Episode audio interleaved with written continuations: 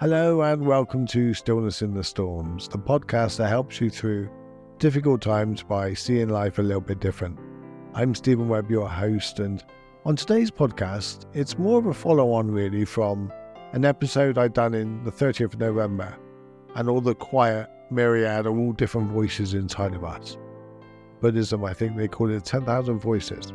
But this is more about becoming whole and how do we complete all those voices. And I talk about opposites attract and are we really attracted to the opposite to us and things like that. So by the end of the episode, you'll know a bit more about what it means to become whole as a human and why is it important and how much it will improve your life.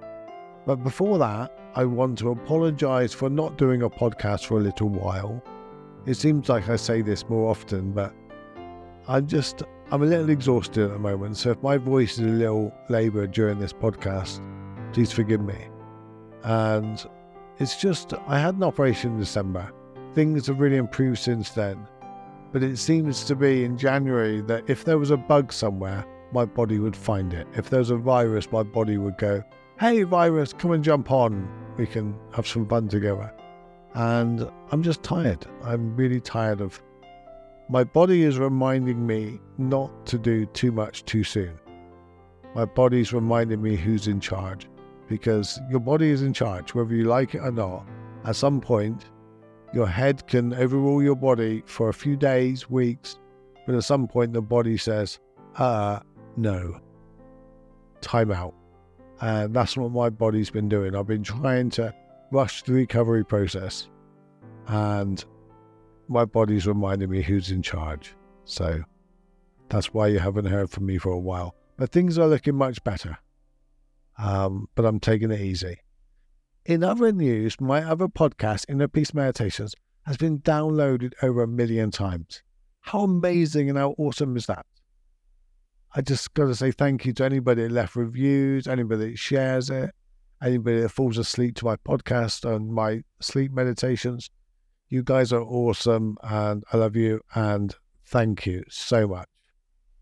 And an extra special shout out to the donators that buy me a coffee, that donate, that help me with paying for the podcast, paying for the equipment, paying for the monthly charges, because it all adds up. So, look, just to everybody, Thank you. I am so deeply grateful.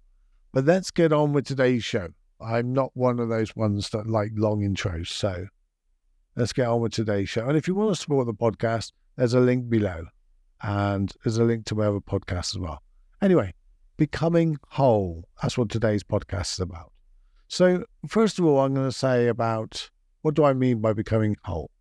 So, when you're born, you're basically a blank canvas. And as life goes on, you get more and more things put on the canvas.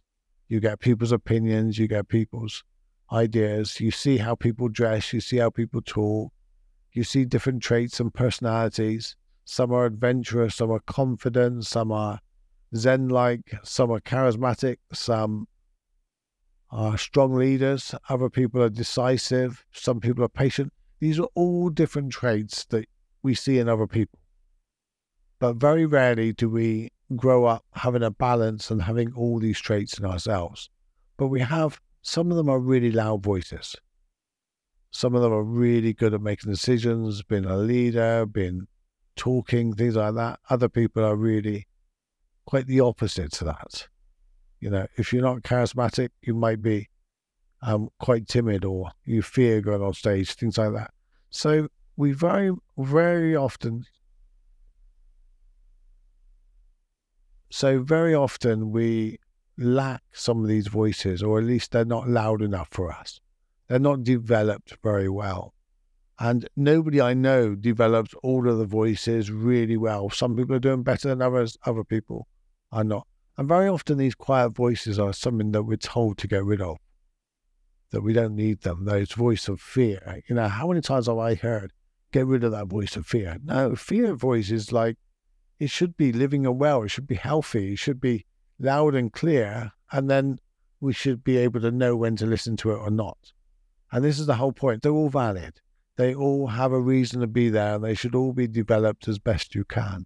There's no point in developing one voice without developing the other voice because you end up You might be brilliant. At, you you could be someone like Hitler that's brilliant narrator, but an absolutely terrible at empathy or understanding and caring about others. Um, you know, it's no good having a brilliant one and then a terrible other. And this is what it means about becoming whole, because that's ultimately what the ego wants. It wants to become more complete um, as a human. And there's nothing wrong with a healthy ego. It's just when a healthy ego has some really loud voices and the others are really quiet. So it's about embracing those unheard, quiet voices. So, how do we discover what voices that are not very loud? Well, in our early relationships, you can see by who you're attracted to. And if you look around, you'll see that someone that may lack a voice of patience and calm is attracted to Zen like individuals. And you can go right down for a list. I've, I've put a link below to a blog post I put up that has a list of these lacking voices and attractive traits, and also a combined outcome, which is really interesting. So, someone that lacks say, the logical and analytical thinking is attracted to someone that is creative, intuitive thinking. And then the outcome is innovative, problem solving. So you, you see the way it complements. But the problem is if the lack in voice that we look for in somebody else, rather than develop it in ourselves, we end up relying on the other person. We end up relying on society or the group that we're in to be the voice for us rather than the voice within ourselves. And you very much see this in religious groups and similar groups that, you know, in a Zen quiet group of meditators, you'll find that you've got someone that is really loud and they cannot meditate or anything like that. And they use that group to bring out their calmness, but they cannot do it without the group. And very much like uh, maybe a Christian group is the group's really caring and part of the church, but as individuals, they know they're not really that caring themselves. And I put myself there, not that I'm a Christian, but you know, I'm I'm really attracted to caring and deep individuals that really care deeply because I'm not that caring myself. And I know people say, yeah, but you are caring, Stevie. I'm really not, okay? And what I mean by that is, you know, I do, I do have a house that has a spare bedroom, but I'm not about to give that to a refugee. I do have spare clothes. I haven't given them away because I kind of like them and I might wear them one day. And I have an abundance of stuff in my house. I haven't sold them or given the money to charity. So, as much as I do care about the planet, I'm still doing the things that I shouldn't really be doing. So, I'm not that deep caring. I'm really not working on it, but I'm not. And everything I do, I do do it for myself. You know, I, I do this podcast and I help you because it makes me feel good if I if I buy the big issue off one of the homeless guys in this country, and I do it because it makes me feel good. Did I really do it for them? Well, they get something from it, but I get more from it because I feel good. So yeah, I'm selfish. I do think about myself. Um, I don't know quite where that was coming from. right, let's get back to the podcast and about wholeness.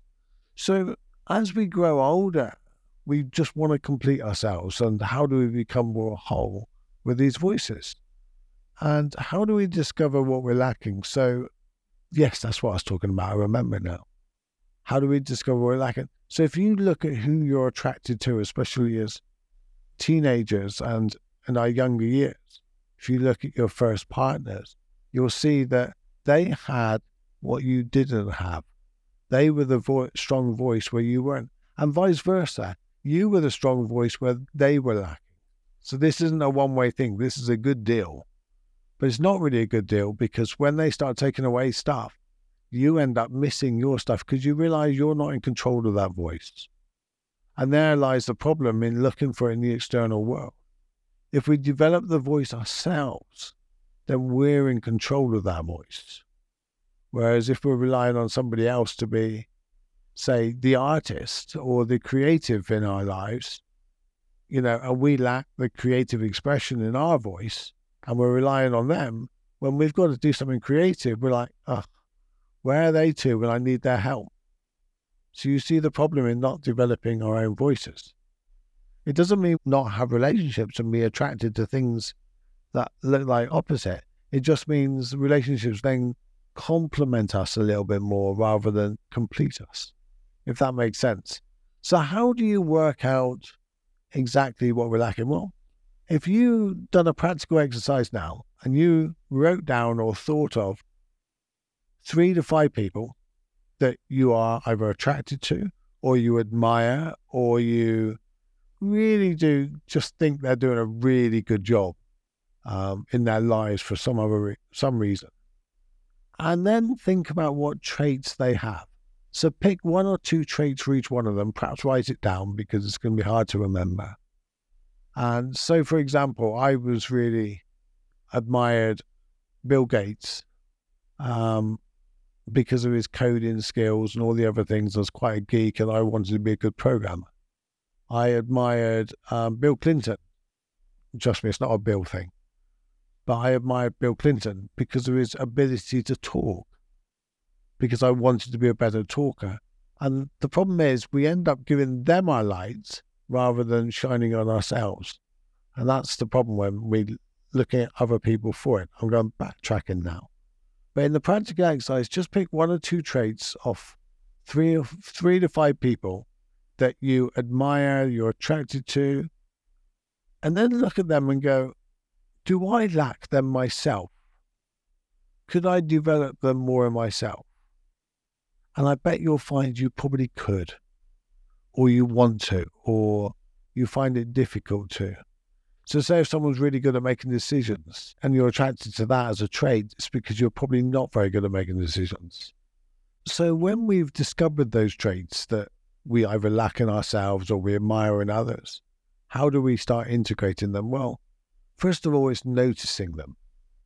And then once we notice them, we, whenever we hear that voice, whenever we, it's quite quiet, we can recognize it and go, okay, how do I develop this?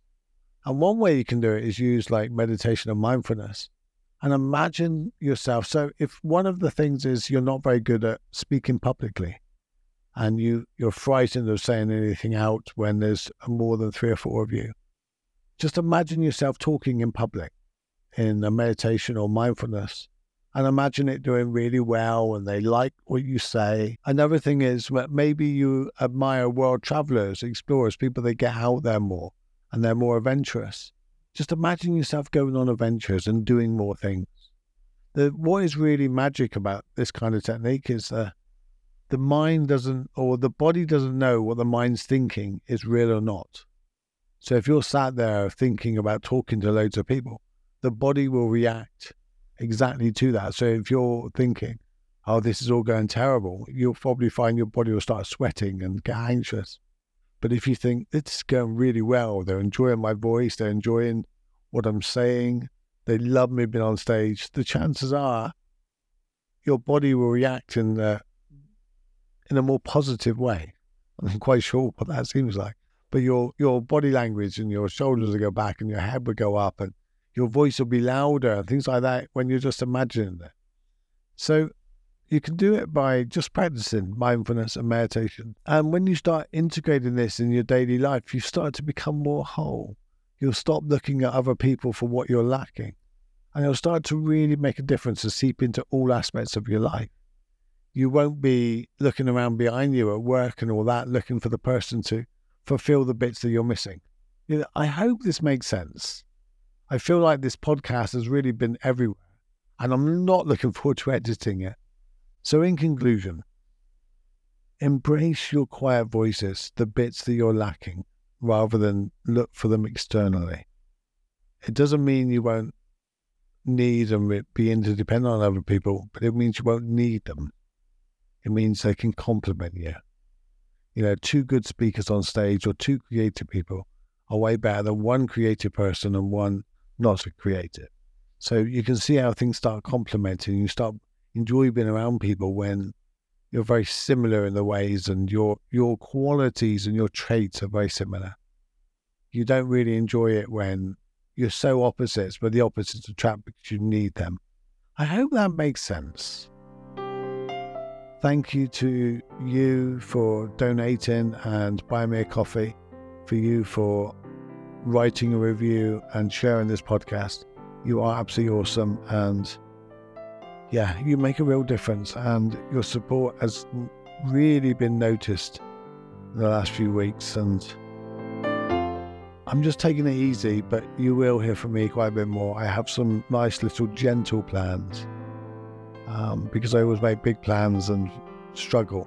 I forget my body's in charge, and so I've made some gentle plans, and I'm really excited about them. And yeah, until then, take care. I'm Steven Webb, and I love you.